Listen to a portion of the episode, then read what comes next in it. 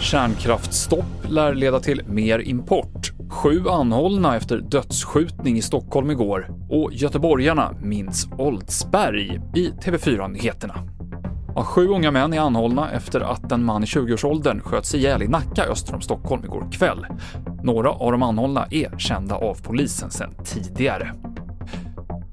Restriktionerna är borta och vi har gått in i en ny fas av pandemin, sa Folkhälsomyndigheten på dagens pressträff. Men smittspridningen är fortsatt hög. Men det blir svårare att följa det när vi inte testar lika brett längre. Så här säger vår medicinreporter Susanna Balczewski om det.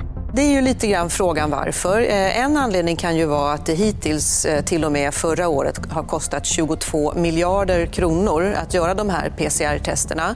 Och eh, nu här med omikron så har ju antalet tester ökat som rakt uppåt som en raket för att man har den, den sprids så Eh, intensivt.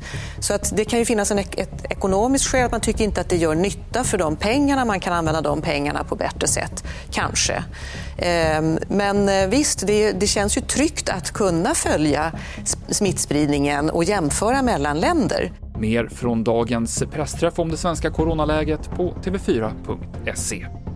Sveriges mest kraftfulla kärnreaktor och största elproducent, Oskarshamn 3, kommer tas ur drift mellan 19 och 27 februari. Och det här beror på en bränsleskada som man vill åtgärda, rapporterar SVT. Det här gör att Sverige kommer behöva importera mer el och det ökar risken för högre elpriser. Och sportjournalisten Ingvar Oldsberg har idag avlidit, 76 år gammal. Han ledde populära program som På spåret och Tipsextra och var även en uppskattad Göteborgsprofil. Han var nog väldigt folkkär. Han var ju väldigt eh, duktig på att ta människor.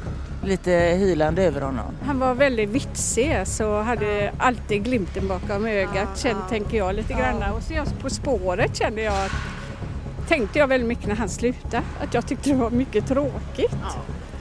Just för att han var en stor Göteborgsprofil.